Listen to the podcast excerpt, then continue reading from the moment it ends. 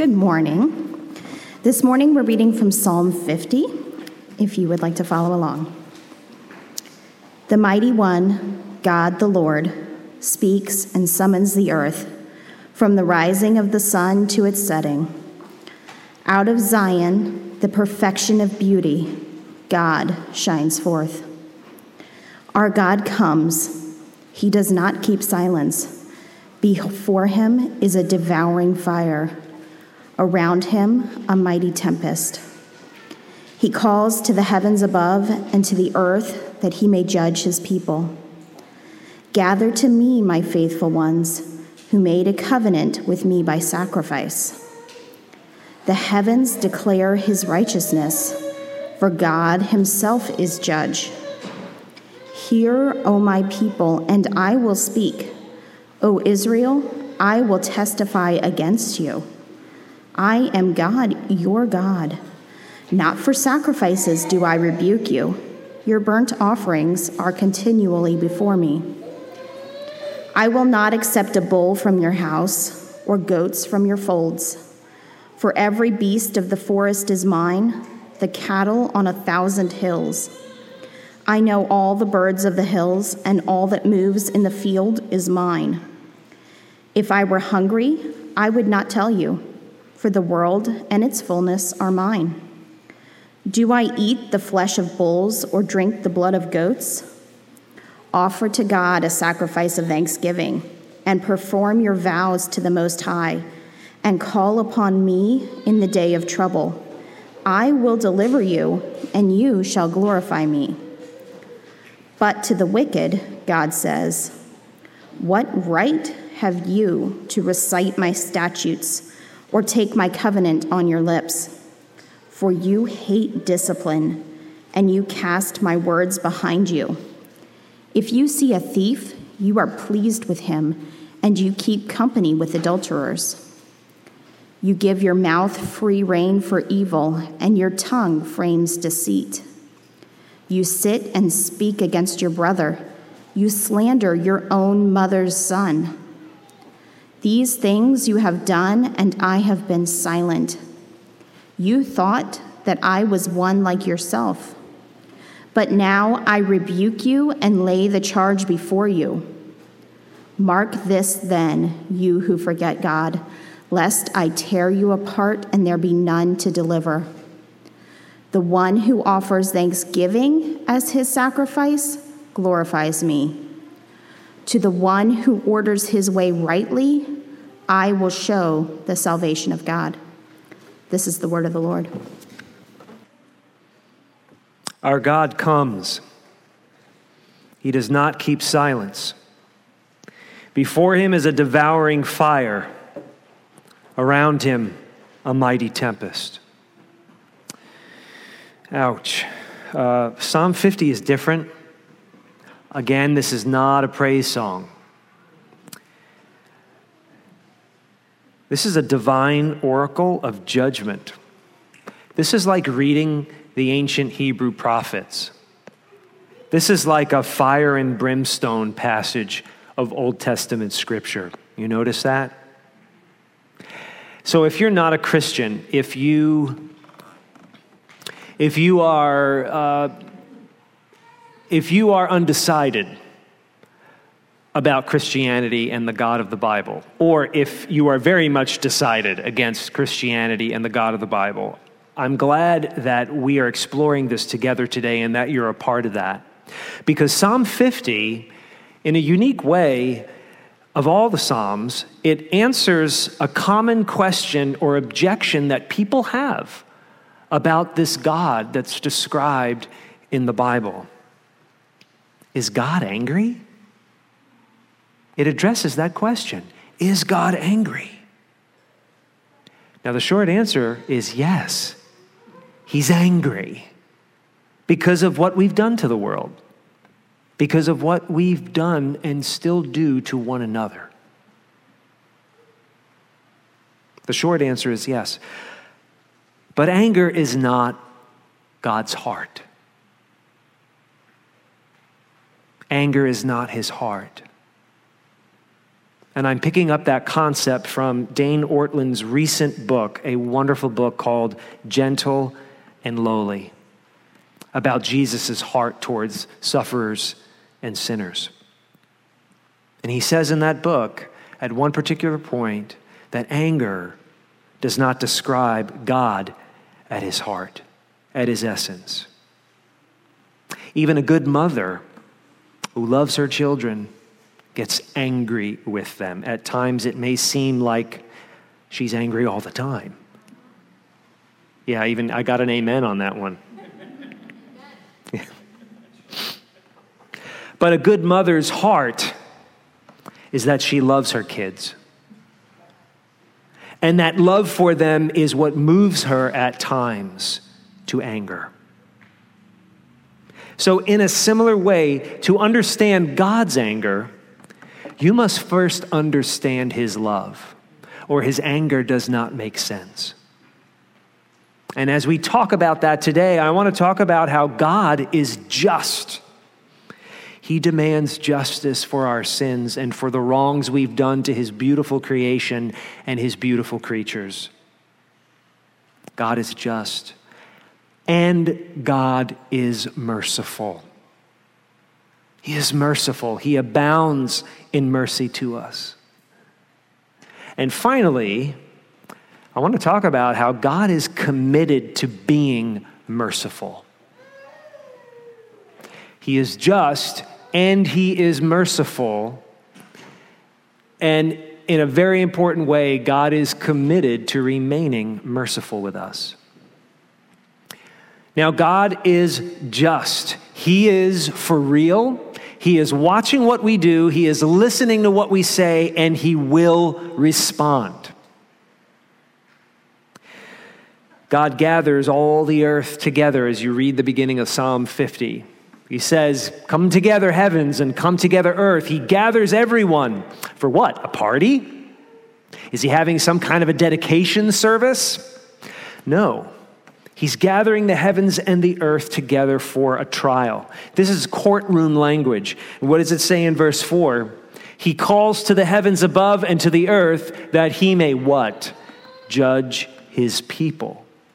The heavens and the earth, God calls together as witnesses to a trial. And his own people, Israel, is the accused. Look at verse 7. Hear, O my people, and I will speak. O Israel, I will testify against you. Well, Lord, why are you bringing all the nations in together to beautiful Jerusalem? What? What? Oh. Oh. You've got something against us. Hmm. So this is a courtroom, and God is the judge, and the heavens and the earth are witnesses, and the accused is Israel, his people. Now, why is God angry, and what does he hold against his very own people? Look at verse 8. He says, Not for your sacrifices do I rebuke you. Your burnt offerings are continually before me. Okay, so it wasn't because they were somehow neglecting their ritualistic and religious responsibilities. In fact, God spends several verses of this psalm explaining that that wasn't his primary need or desire. Right? He's like, look, I own the cattle on a thousand hills. I'm not like these other Canaanite gods. I don't need to be fed. I don't need to be coerced or manipulated. I can get whatever I need, and I don't need to tell you what I need. God's issue is not that they weren't being responsible for their rituals and their observances.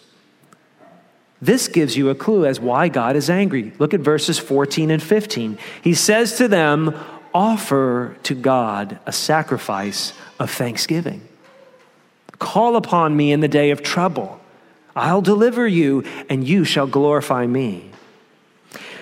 The actual ancient Hebrew expression for offer to God a sacrifice of thanksgiving was something like this sacrifice thanksgiving to God. Not sacrifice your bulls to God, sacrifice thanks to God. You're laying a bull on the altar. I want you to lay a thankful heart on the altar. He's charging them for ungratefulness and he's charging them for not trusting him. Their lack of thankfulness and their lack of faith equals a lack of relationship. That's what he's upset about. They had a religious spirit. Their hearts were for their religion, not for him. Kind of like a child who does the chores not because she loves her parents, but because she wants to keep her privileges. Right? A difference between doing your chores faithfully because you love your parents and doing your chores because you don't want to lose the Xbox or you don't want to lose the keys to the car. And God is saying, Your religion is not about me. And he was angry. Service without relationship. But he's angry with a different type of person in Israel. Let's keep going. God was angry with other people, not so much for a religious spirit, but for a rebellious spirit. Look at verses 16 and 17. But to the wicked, God says, What right have you to recite my statutes or take my covenant on your lips? For you hate discipline, and you cast my words behind you.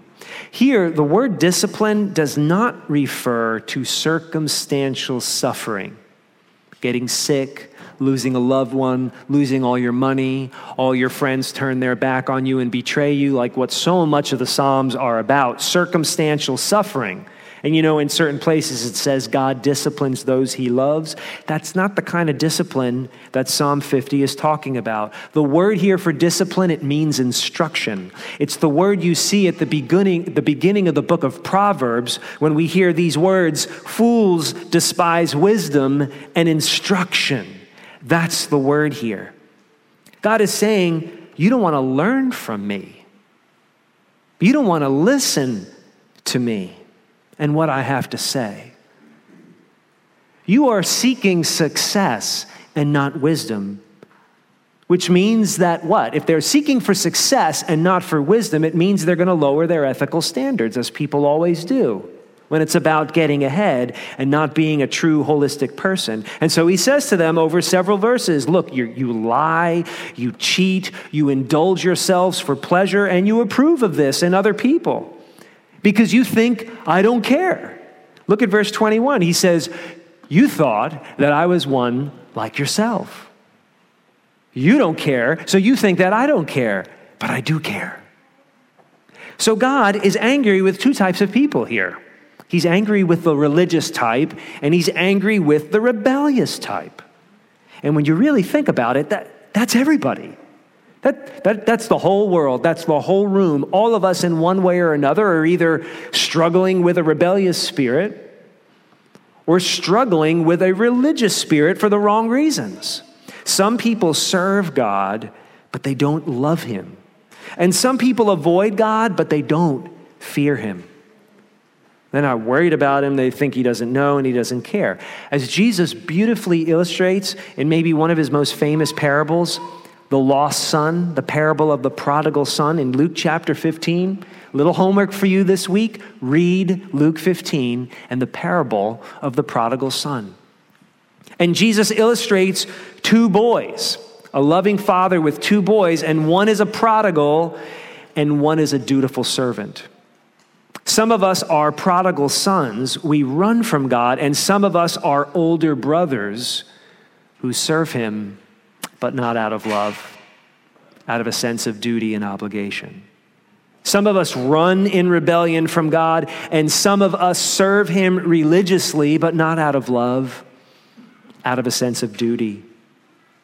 And a just God who wants relationship pronounces judgment on both. Now, this whole idea plays into our current skepticism as a culture, our distrust of the Bible's God. He's angry. And we go, well, we don't want a God like that. We can't believe that a God like that, a God of anger, exists. Because our culture is all about, as John Lennon helped us on our way 40 years ago, all you need is love. 50 years ago, wow. We're all about all you need is love. And so an angry God has no place. But is that all? When you look at Psalm 50, is it simply that God is angry? Of course not. He's merciful. God is so merciful that he will do everything to avoid our destruction, abounding in steadfast love and mercy. The Old Testament says he is so merciful that he will do anything to avoid pouring out his justice upon us. Psalm 50 closes with a word of hope. You have all this anger and all this doom and gloom in the courtroom by the judge of the earth. And then it ends with these words in verse 23 The one who offers thanksgiving as his sacrifice glorifies me. To the one who orders his way rightly, I will show the salvation of God. And you see, in a way, he's addressing both types of people there, right? He talks about the, the sacrifice of thanksgiving, and then he talks, and this is kind of like a wisdom literature idea, ordering your way rightly. And he says to both people, to both people groups, if you love me and if you listen to me, I'll save you. It's like, it's like God is angry, but he doesn't want to stay angry. He can't help himself. He puts this on the end of the psalm. Okay, well, well, well, listen, listen, I'm really ticked off, but he can't help himself. As another psalm says so beautifully, Psalm 30 His anger is but for a moment, and His favor is for a lifetime. So here's a practical step that you can take in your journey with Jesus, with the God of the Bible, or if you're struggling to believe or you're not sure you're a Christian, here's another step you can take towards understanding Christianity and the Bible better. Commit yourself to better understanding the heart of God. It's kind of like with these famous people, right? You, you read the headlines and you think one thing, and then you read their you read their biography and you go, oh, I didn't, you know, the, the newspaper headlines were not enough to understanding this person. They're so much more complex and nuanced and interesting. Well, I have some sympathy now for this individual. Okay? Commit yourself to better understanding the heart of God, who He truly is. The heart of God is not for punishment, but for mercy, not for anger, but for compassion. I mentioned this earlier. Again, uh, Dane Ortlund, pastor and author in the Midwest. Uh, Dane Ortlund describes God's justice by borrowing terminology from the Puritans like uh, Thomas Goodwin and Jonathan Edwards, who talked about God's justice as his strange work, meaning it doesn't come natural to him to be angry and to punish, and describe God's mercy and compassion as his natural work, what he truly loves to do, the heart of who he is, his essence. That his justice is his strange work, but his mercy is his natural work. And Ortlund uses, in order to illustrate this perfectly, he uses, uh, he compares Lamentations chapter 3 with Jeremiah chapter 32. And, and here, here's an example. So in Lamentations 3, where Jeremiah is devastated at the destruction of Jerusalem, God is, God is punishing Jerusalem for its centuries of sin and rebellion. But God says through Jeremiah, though he cause grief, he will have compassion according to the abundance of his steadfast love. And then listen to this for he does not afflict from his heart. And then in the same, in the same period, in the, uh, the prophet uh, Jeremiah chapter 32, listen to this. I will rejoice, God says. I will rejoice in doing them good, and I will plant them in this land in faithfulness. Listen to this with all my heart and with all my soul. And so you see, when he is pronouncing judgment and punishment, it's not from his heart. But when he is pronouncing blessing and compassion, it's from his heart. And so Ortlund sums that up by saying, the one who rules and ordains all things, brings affliction into our lives with a certain divine reluctance. Something recoils within him in sending that affliction. The pain itself does not reflect his heart. His deepest heart is our merciful restoration. And in light of that, I am challenging you and inviting you to commit yourself to better understanding the heart of God. Do you think you know Him? Commit yourself to knowing Him more fully. To understand the heart of a God who will do everything to avoid your destruction. Who says to you, I really am ticked at what you've done. But that's not the end of it. Listen, there's a way. There's a way for you and me to be okay. You bristle at God's anger. It's hard. It's hard to swallow. We're ruffled by it and we're angered by it and we're even scared by the anger of God. But I'm telling you, it's because you have not embraced His love. Some of you know what it feels like to be neglected, especially as a small child or as a young person. Some of you know what it feels like to be undernourished by the people who should be providing for you, whether physically or emotionally. You know what it's like to be undernourished. You know what it's like to be overlooked. You know what it feels like to be unthought of. Sometimes neglect is more painful uh, than, than, than, than, than other types of abuse because you're invisible. You feel invisible. To be ignored, no matter how good or bad you are, is dehumanizing. Do you really want a God who doesn't get angry? You want a, do you want a God who is not livid with the mess that humanity has made of the world? With the mess that we have made when you look at politics and you look at human history and look at what we do to one another and you look at starvation and you look at oppression and you look at crime and you look at deceit and embezzlement and you look at people tear each other apart do you not want a do you want a god who's not angry when he sees that taking place? I really don't think you do because a god that cannot get angry is a God who does not care.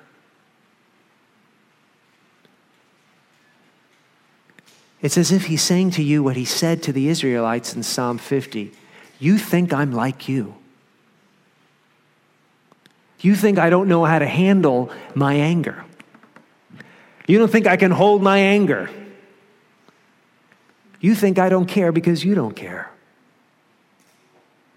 You think I misunderstand people because you misunderstand them. You think I don't trust people because you don't trust them.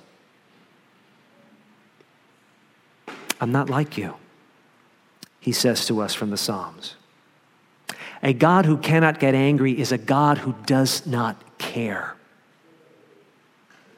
There are many reasons why we're frustrated with the world and our lives, right? You can think of a lot of reasons why you are ticked off at what's happening in this world. We've talked about them for the last two years. And there are many reasons I know why you are so frustrated and angry with how your life is going or how it's gone. And I sympathize with that. And God sympathizes with that. But have you stopped when you're praying, when you're frustrated? Have we stopped to consider what frustrates God? The next time you're angry and frustrated, stop for a second and say, Now, what is frustrating my Heavenly Father? What grieves Him? Do we ever ask ourselves that question? Or are we primarily focused about what's making us angry? Well, here's one thing that makes Him angry He loves you. He's made, as our sister said earlier to the kids, He's made all of this, all of it, to the furthest galaxy as the universe continues to expand. He made it all for us. The stars in the heavens, blueberries, a sympathetic nervous system that does what it has to do without you telling it to do it. He's made it all for you because He loves you. But your religion is duty. Your religion is forced. Your religion is going through the motions, praying, reading your Bible, coming to church, volunteering, talking to your neighbor, giving to something. And he's saying, none of it is for me. It's stale, it's cold. And I hate it because all of this is for you, but you don't love me. You're going through the motions. That's one thing that makes him angry. And another thing that makes him angry is you talk and live your life and make decisions as though he doesn't exist. And that makes him sad. It makes him angry because you are refusing to be loved and you are refusing to be known by a God who created you for that very purpose, for a relationship. What angers God is that He is relational and we've made it transactional. But God is committed. The end of the day, at the end of the song, he's committed. He's just, he's merciful, we don't want to deal with it, but he's committed. He uses the word in Psalm 50 covenant, right? Those who have made, my people who have made a, sacri- a covenant of sacrifice with me. Well, God keeps his covenant even when we break it. He is committed. Not only is he merciful, not only is his heart mercy and compassion and love, but he's committed to keeping that perspective with us. He is so committed that he's done everything to avoid your destruction. It's not just that he will do anything to avoid destroying you, he has done everything to avoid your destruction. There's a false theory out there, it's about 2,000 years old that the God of the Old Testament is angry and the God of the New Testament is loving. And it's, it's just totally untrue. And all you have to do to see that is look at Jesus of Nazareth, because everything he did and everything he said not only lays the groundwork for all of the New Testament, but it beautifully resembles the God of the Old Testament. Jesus gets angry, but nobody remembers him for his anger. They remember him for his love and his mercy gentle, humble in heart, a man of sorrows, acquainted with grief.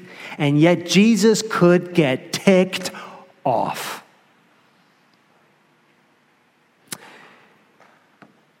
Jesus, God's Son, spoke and acted just like the God of the Old Testament. And a beautiful picture of that can be found tucked away in Matthew's Gospel in chapter 23, where uh, Jesus is, is, is pronouncing woes and judgment on the religious leaders who were all about their religion and had no heart for God. And he's just, you know, blistering one woe after another. Cursed are you, cursed are you. This is Jesus talking. He's incensed because they do all of this stuff, but they don't love his heavenly Father. And at the end of that, he, he sums it up by saying, Oh, Jerusalem. Jerusalem. And, and when you see God saying your name twice in the Bible, it's, it's a term of endearment. It means he's speaking to somebody he loves intimately. And he says, Oh, Jerusalem, Jerusalem, the city that kills the prophets and stones those who are sent to it. How often would I have gathered your children together as a hen gathers her brood under her wings, and you were not willing. This is a mother's anger because she loves her children so much, who will not respond to her in love, just out of duty and fear. What drove Jesus to anger at this moment, and when he entered the temple courts and made a whip to get people out of there because he was so angry for what they had done to his father's house. When he stood at the tomb of Lazarus and not only wept in grief, but grunted like a racehorse at death. And I believe he was angry when he told Lazarus to come out.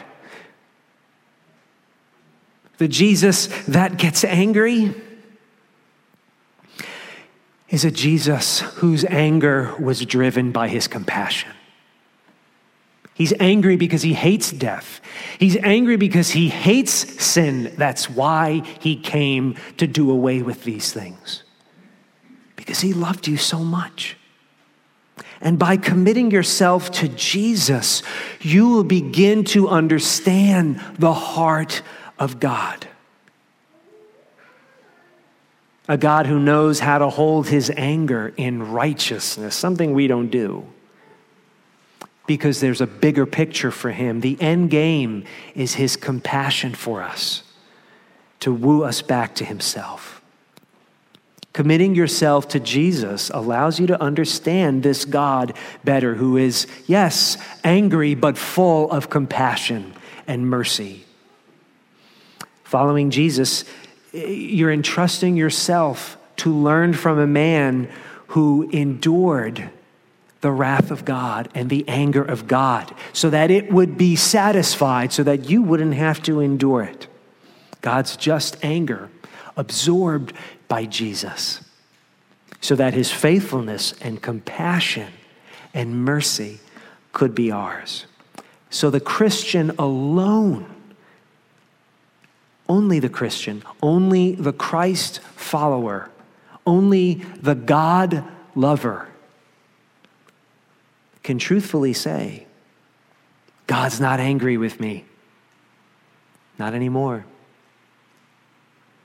Only the Christian can say that. So I hope and pray that you will consider the heart of God a heart of love and mercy and compassion, to understand his anger, his just and very good anger, you must understand and eventually embrace his love. Some of the people in this room are, are prodigal children who are running, or that's your bent. You run, you believe he's not there, you believe he doesn't care, you can believe you can do whatever you believe you can do whatever you want. And and some of us are older siblings, doing the job, showing up on time, doing all that we need to do, and just kind of always angry and frustrated because we're not serving Him with a heart of love. And what we discover, although God pronounces judgment on both in Psalm 50, Jesus pronounces forgiveness on both. Jesus says you have a heavenly Father who says to all, whether you're whether you're a rebel at heart or whether you are a, a dutiful servant at heart. The compassion of God is for you. So read the prodigal son parable this week and read Psalm 50 and understand that God's anger is motivated by his love for you. And begin from there. Let's pray. Father, we, we just kind of pause in the midst of all of these glorious Psalms to to have to get a heart check here and remember that, that you do have emotions. That we are emotional beings because we are created in your image and you do get angry and you do have joy and you do grieve. Help us to understand you better. We confess that we only see in you what we want to see or what we have been preconditioned by our experiences to see and notice. Forgive us for not seeing you completely. Forgive us for treating you like our parents who may have failed us, or a teacher, or a coach, or a friend who deserted us. Forgive us for not seeing you as you truly are. Help us to draw close to your Son, who has reflected you perfectly. May we see in Jesus not only your just anger, but your abounding mercy, your desire to relate to us and make us whole again. Oh, Father, may we follow Jesus and run into your arms. Thank you for forgiving us. Amen.